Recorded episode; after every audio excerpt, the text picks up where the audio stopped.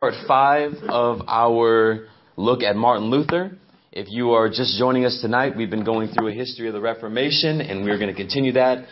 Um, it's funny because as I look forward to, to where we could go, uh, gosh, there are just so many roads that, that are all taking us in the right direction.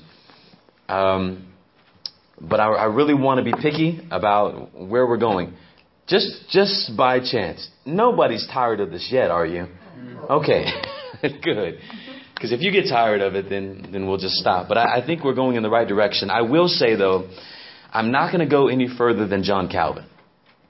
I might just go. We might our next lesson, our person of interest may be John uh, uh, William Tyndale, and then we'll take us into John Calvin, and then we'll kind of stop for a little while. Okay. So the last time that we were together, we were in the year 1518. Martin was being protected from going to Rome uh, because he would potentially never come back if he did go to Rome. So in the year 1518, instead of Rome going to Germany, actually, instead of uh, Germany going to Rome, Rome comes to Germany. And they come in the, the person of their most able theologian. His name was Cardinal Cajetan. Cardinal Cajetan. We're going to say his name a lot throughout the next few minutes. But Martin was promised that if he were to meet with Cardinal Cajetan, he would be promised safe passage if he would meet with Cardinal Cajetan in a place called Augsburg. A place called Augsburg. Now, as we mentioned last time, everyone around Martin was, was pleading with him. Don't go. It doesn't matter if they promised you safe passage or not. They're liars. They're going to kill you. They're going to burn you. You won't make it back. But this is exactly what Martin had wanted all along. He wanted to have a discussion. He wanted to have a debate out in the open so that he could discuss the reasons why he wrote the 95 Theses. He could hear the other side's argument and that he, eventually, he thought he would win. So, when Martin arrived in Augsburg, he was not killed. All right, so let's thank God for that. But the interaction that Martin had with Cardinal Cajetan was nothing like he was expecting. Cardinal Cajetan, when Martin Luther arrived, was number one, already upset. Here's why he was upset. Because Cardinal Cajetan did not realize that Martin Luther had been promised safe passage. Sometimes it seems like I talk and you don't realize that I stop, and then you go, oh. now I get what he said. So he was mad because he realized this guy's already been promised that he's allowed to get here safely and leave safely. Cardinal Cajetan had no intention of having an actual debate with Martin. The only intention that he wanted, the only thing that he intended to do was get him there so they could take him away. But since that was not going to be possible, the first thing that Cardinal Cajetan says to Martin when he sees them is, repent. Recant. Take everything that you've said, take it all back. And Martin thinks he's coming to a discussion. Martin thinks he's coming to have a debate. Instead, he's coming to be accused. Instead, he's coming to be condemned. He says, All the things that you've written, everything that you've said, take it all back.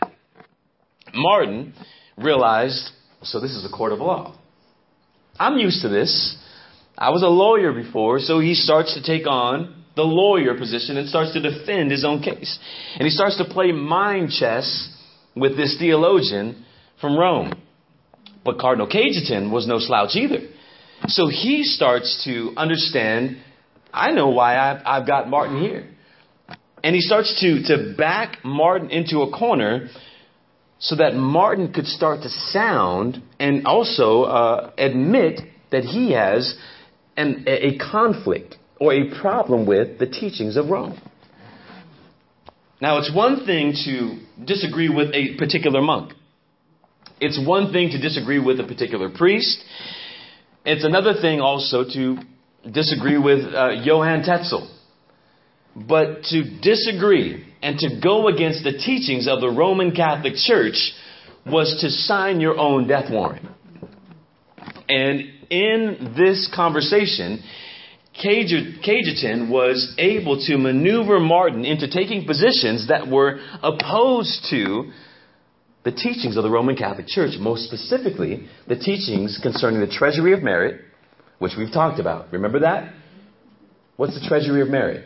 It is the, this, this imaginary treasury that's filled with all of the good deeds of Jesus, of Mary, of all the apostles, of all the the uh, the saints after them, all the extra good deeds. They've done so many good deeds that the extra good deeds get placed into this treasury of merit, and you can take from that treasury of merit by buying an indulgence. Martin was clearly against this teaching, and he was also against the teaching of indulgences. Now, who had affirmed these teachings as being from God? The Roman Catholic Church through the Pope. So if Martin goes against these teachings, who is he going against? Rome and the Pope. Not only Rome and the Pope, but also the councils. So they believed in the infallibility of the Pope, which we'll get to in a moment. But they also believed that there was a collection of councils that were so wise that they could not make a mistake. Martin was going against all three of those. Cajetan brought up that in 1300, Pope Boniface VII authorized uh, the selling of indulgences. Cajetan also pointed out in 1343 that Pope Clement VI authorized the doctrine of the treasury of merit. So, Martin, these two historical popes, you're going against them. And Martin had a brief silence. And he says something that challenged the very foundation and authority of the church.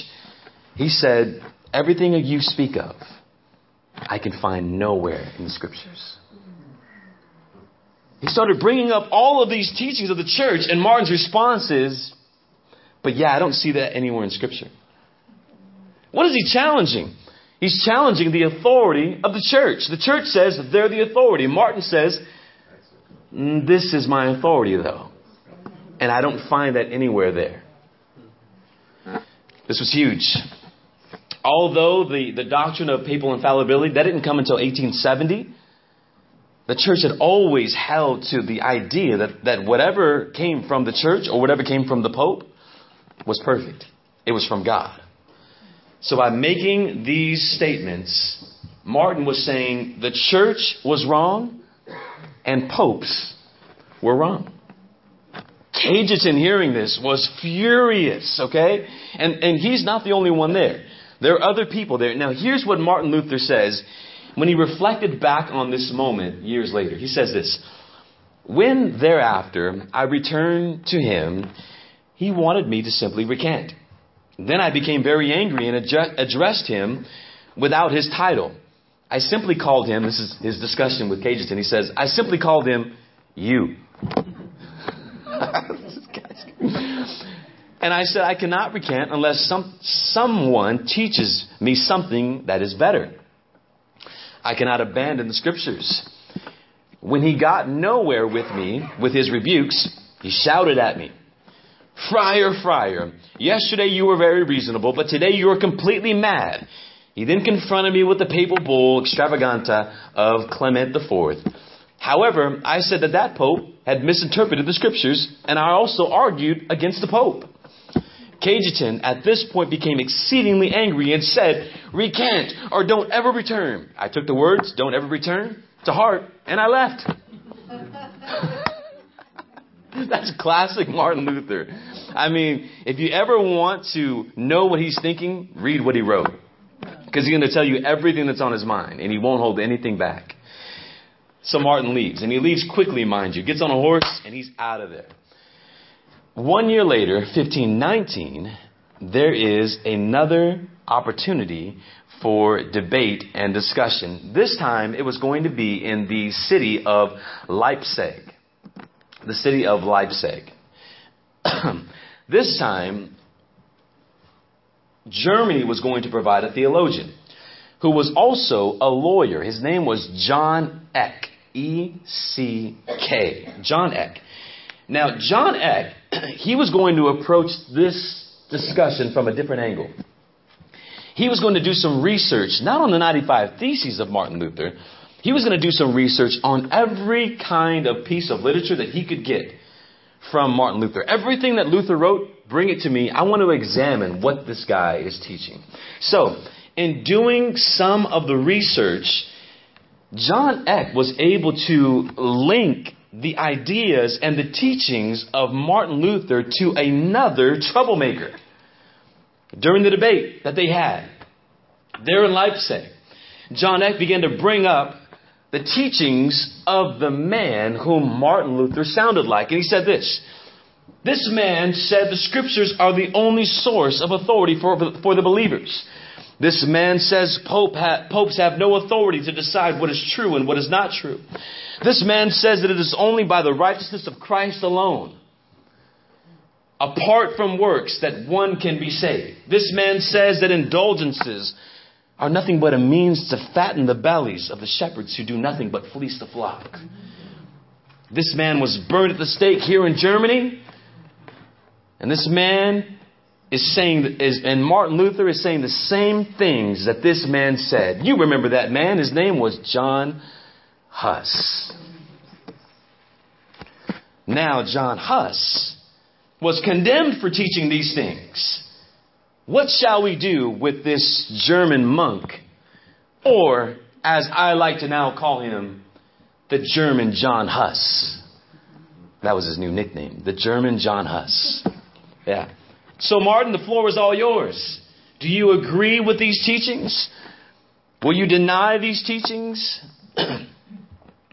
and he does not.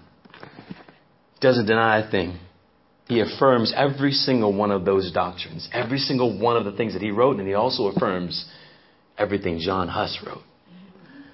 From then on, he had a, a swan, as I told you before, embroidered on his coat in memory and in honor of John Huss. He took that, that moment, he took that moment to heart and says, I will carry on this tradition. Now, it's not known how he escaped that meeting. but, but he escaped that meeting. The following year, Pope Leo, this is in 1520, Pope Leo X issued a papal bull. That is a, a, an authentic decree by the Pope. Now, if it's a decree by the Pope, the Pope is basically speaking on behalf of God, and he condemns Martin Luther as a heretic. Now, you know what happens to heretics in the 15 in the 16th century, don't you? They die. You can call me a heretic today and it's no big deal. I'll still be all over the website and YouTube, whatever. But back then, if you are condemned as a heretic, you die. In this papal bull, the beginning said, Exsurge Domine, which means, Arise, O Lord. There is a wild boar loose in your vineyard. Pope Leo goes on to say then, Arise, St. Peter. There is someone challenging your authority. He says, Arise, Christ. Arise, all of heaven. Let's get Martin Luther, basically. all of his books, at least the ones that they could gather, were collected and brought to Rome. The Pope took them and he put them in his courtyard and burned them in a big bonfire. It took three months for that, that papal bull, that piece of paper, to reach Germany to Martin Luther. When it finally does, it is evening. Martin Luther is sitting around a bonfire with his comrades. And his students are around him as well. They're all warming themselves in front of this bonfire. And here comes an official sender, or at least official deliverer from Rome. And you know when someone from Rome is coming. And you also know what a, an official document from Rome looks like, and especially a papal bull. It's signed with the seal of the Pope. And it's, it's probably about that big. I had a picture of it, but I wanted you guys to just visualize these things tonight. Anyways, there was no simple piece of paper. When it was delivered to Martin, he stands in front of his students and in front of his comrades there, and he reads to them this papal bull. And in that papal bull, Martin Luther is condemned as a heretic. In that papal bull, Martin Luther is also condemned as a former Bohemian monk was condemned. In that papal bull, everything that Martin has been speaking about, everything that Martin, Martin has been proclaiming, is condemned by the Pope. After Martin is done reading, he takes that papal bull and he throws it into the fire. That's what I think about your papal bull. He was essentially declaring war or game on because he knew that once you are declared as a heretic, you die. Martin Luther, by burning that, basically said, Come and get me. He was starting to gain supporters. And these supporters started to call themselves Lutherans. And that movement began to spread all throughout Germany. I mean, they started to identify themselves with this man so much that they took his name. I'm a Lutheran. Much like the movements of John Wycliffe and John Huss, the Hussites and the Wycliffites. Because these movements were, were taking place all throughout Germany, the officials of Germany decided something has got to take place. We've got to have some kind of council, some kind of order where we can officially make a statement concerning this movement that's going on all throughout our country. So they, they called together what is known as, in the German language, a diet or a diet. It's called a council. And it would be held in the city of Worms. It's called the diet or the diet of Worms. It looks like a diet of worms, if you're spelling it, okay? Diet of Worms. It was going to be held in the city of Worms. And in that place, the emperor, whose name was Prince Charles V, he would be there. The representatives from Rome standing in place of the Pope, they would be there. And they would have finally a discussion with Martin Luther. And Martin Luther finally would have a time where he could be able to express what he believes and why he believes it. So they called this council, this diet, in the year of 1521. Now, this was, again, Martin. Now he, he figures, finally, third time maybe is going to be the charm. I can go to this council. We can finally have an opportunity to share all of the things I've been hoping to share. And not only just in front of uh, one theologian, but in front of the state, in front of the country. And for, for the emperor to be there in front of the world. He sees this as a great opportunity. His friends, again, don't go. You're crazy. Don't do this. It's suicide. What's that movie from? It's suicide. Anyways, uh, it's suicide. I was thinking of, don't do, what is it? Sandlot. It's suicide. Remember the beast? Anyways, so, I just saw it the other day. Um, sorry. Hey. Killing me, Smalls. All right. Um, but the emperor promises if you come, you will have safe passage. The emperor, Prince Charles, says, if you go, you will have safe passage to Worms. He knew the devil would be there, and he knew that he was ready to go and stand up for what he believed, and that he would be vindicated by teaching the truth there, right? So, they went in what is like a covered wagon. And to their, you know, unbeknownst to them, as they traveled to Worms, people from the countryside, countryside started coming out and hailing Martin Luther as a hero. Everywhere he went, they were saying, Get him. Stand up for truth. Thank you for saying what you've been saying. Thank you for, for teaching about indulgences. I mean, the peasants and the poor people, they loved this man. And everywhere he went, especially when he arrived in, in Worms, there was miles of people that were just lined up cheering him on as he went to the council. I mean, if you can imagine the, the, the, the, the joy and excitement and then also the, the unexpected support that you would have from all of these people. Martin goes to the council, and as he stands there, I mean, I can imagine him looking back and just seeing crowds shouting and cheering him on as he goes in, essentially standing up for them, saying for them what they've always kind of thought was wrong. And now here's someone who understands it, and he's going to go speak on their behalf. What, what, what a moment that must have been. So he goes. but when he goes, he experiences something a lot different than what he thought it was going to be. And we'll find out what that is next time. No, I'm just playing. I'm just playing. so there was no debate. This was no this was no debate. Okay? When Martin comes in, he sees a scene that's very familiar. He walks in there is the emperor there in the front, almost sitting as in the middle. There are the delegates from Rome sitting on the sides. And then in front, there's a crowd of people, and on top, there was a crowd of people. In the middle, between the chair, the crowd, there was a table. And on that table is every book and every piece of literature that he's ever written. And there was no chair for him. He was to stand trial. Martin realized this is no debate. I'm being put on trial. He walks in this great hall, and as he approaches, the first thing they ask him are, Are these your books? If you can imagine all of these books, he says, Well, yeah, they're mine. They said, You must say, Revoco, which means, I recant. I take it back. Martin said, Well, I've written a lot of stuff here. What exactly do you want me to take back? There's a lot of things that, that I've said here that I don't think you would disagree with. So why would I take certain things back that I think we would be in agreement with? Stop that. Stop your trickery. You know what we mean. You must right now recant and repent of all of the things that you've ever written in these books. The crowd was hushed. I mean, this was his moment.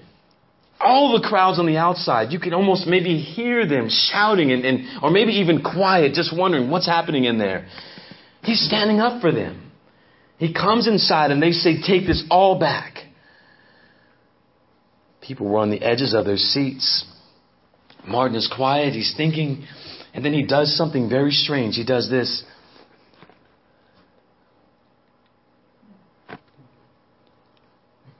He answers with his lips, but nothing comes out of his mouth. And they look, they, I mean, if you can imagine, the emperor looks at, at the, the Pope's guys, and the Pope's guys look at each other, and they, what's wrong with this guy? And they say, what's the matter with, speak up. And he goes, can I have 24 hours to respond? We give you 24 hours. Meet us back here tomorrow, and you must respond. They take him away. And they don't take him away to a hotel, they take him away to a jail cell. And while he was in his jail cell, he wrote a prayer, and I want to read it to you. This was his prayer the night before. He says, O God, Almighty God, everlasting, how dreadful is the world. Behold, how its mouth opens to swallow me up, and how small is my faith in thee. Oh, the weakness of the flesh and the power of Satan. If I am to depend on any strength of this world, all is over. The nail is struck. Sentence has gone forth. Oh God, oh God, thou art my God. Help me against the wisdom of this world. Do this, I beseech thee. Thou should do this by thy own mighty power. The work is not mine, but thine. I have no business here. I have nothing to contend for with these great men of the world. I would gladly pass my days in happiness and peace, but the cause is thine. And it is righteous and it is everlasting. Oh Lord, help me. Oh faithful and unchangeable God, I lean not upon man. It were in vain if I did. Whatever is of man is tottering. Whatever proceeds from him must fail. My God, my God, do you hear me? My God, are you alive? Are you living? No, you can't die. But you're hiding yourself. You have chosen me for this work. I know it. Therefore, O God, accomplish your own will. Forsake me not for the sake of your well beloved Son, Jesus Christ, my defense, my buckler, my stronghold. God, where are you? My God, where are you? Come, I pray thee. I am ready. Behold, I am prepared to lay down my life for the truth, suffering like a lamb. For the cause is holy, the cause is thine. I will not let you go. No, not for all eternity will I let you go. And though the world should be thronged with devils, and this body, which is the work of thine hands, should be cast forth, trodden underfoot, cut into pieces, consumed in ashes, my soul is thine. Yes, I have thy word to assure me of it. My soul belongs to thee, and I will abide with thee forever. Amen. Oh God, send help. Amen. Imagine the emotion that's going on there. Now he's standing in front of the world. He's standing in front of sure death if he does what he knows he should do. In the morning, he was brought back. Same scene. And they asked him once again, You must say, Revoco. Will you take these things back? Martin said, Since your serene majesty and your lordship seek a simple answer, I will give it in this manner. Neither horned nor tooth, unless I am convinced by the testimony of the Scriptures or by evident reason, for I do not trust in the Pope or in councils alone, since it is well known that they have often erred or erred and contradicted themselves. I am bound by the Scriptures. And I have quoted and my, I am bound by the scriptures that I have quoted, and my conscience is captive to the Word of God. I cannot and I will not recant anything. Since it is neither safe nor right to go against conscience, I can do no, no otherwise. Here I stand. May God help me. Amen. Oh, man. The audience exploded. I mean, with cheers, with spitting, with trying to grab and pull at him as he left. He walked straight out. People are trying to pull him apart. People are cheering for him. People are shouting for him. When he steps outside, the crowd of people, they see him and they're shouting, yes, Luther. And he gives them whatever the German sign is. I don't know if it was a thumb or a wink or a roof or whatever. He lets them know everything is okay. And they just go even crazier. Now, once that happens, this is straight out of the movies, but it's exactly what happened. Once that happens, horsemen come riding through the crowd, dressed in black robes. They jump off their horses to the front of this scene. They grab Martin Luther physically, tie him up, quickly throw him on their horses, and escape. He was kidnapped. Martin Luther, this is it. I stood up for the word, now I'm going to die. They traveled through the forest all night. When they finally reach the destination, they throw him inside of a castle. They start taking off their hoods. We have captured you, and you are now the prisoner of Frederick the Wise. Remember him? Frederick the Wise planned a kidnapping to get Martin Luther out of there because he had an idea that Martin Luther was going to say something stupid that was probably going to get him in trouble. So he plans a kidnapping to get him out of there and gets him to a safe haven in a place called Wartburg where he would stay for one year. I mean, it's just if you haven't seen the movie Luther, watch it. It's it's exciting. I think I'm doing better a better job, but I mean, something else.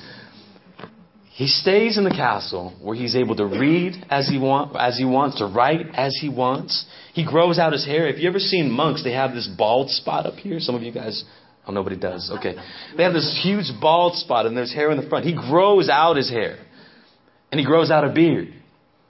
Gains some weight, and he goes by a different name, an alias, Squire George. and he carries a sword like a knight. And he nobody knows that's Martin Luther. He he lives among the people. People are looking for him all over the country, and then they'll realize Squire George is Martin Luther. Squire George, yeah. He recognized there in the castle that the people needed to know the Bible for themselves.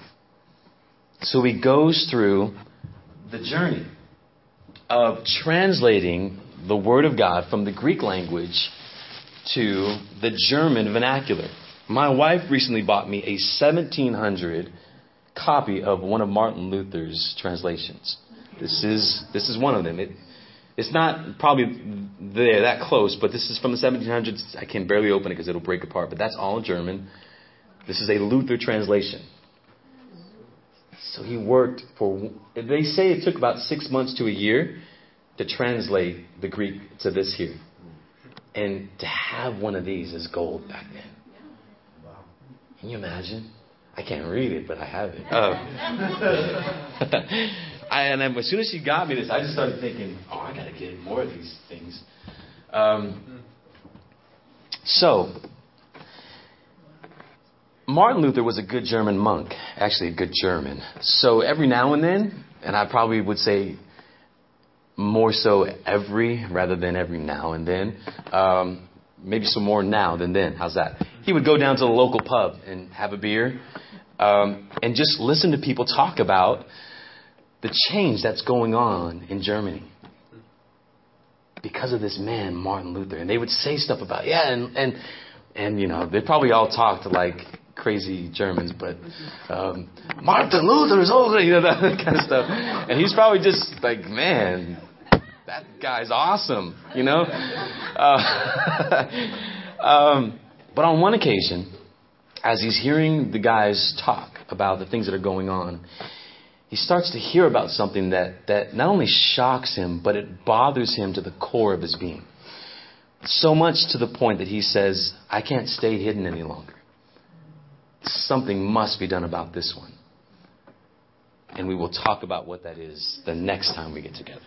And we'll actually conclude our journey with Martin Luther the next time we get together. And Eddie threw up his hands like that to me. Sorry, it's 8 o'clock. All right, let's pray. Father, thank you so much for this night. Thank you for this time. We just pray that you were glorified tonight. We pray that we have a better understanding, Lord, of, of the long line of, again, godly men and women who stood firm when they were against the world knowing that you were on their side. And we just pray, God, that we would take that attitude into the workplace, that we would take that attitude into our homes with our families, that, Lord, we would be so passionate about the truth, that we would want to be so familiar with it, God, and ready to defend it, that any time a, a false truth or a lie looms on the horizon, we would recognize it and defend our truth, your truth, Lord, with all of our heart, even if it costs us our life. Knowing that the, the reward is so much greater than the cost. We thank you for this in Jesus' name we pray. Amen. All right. Go, brother. Well, I, I do.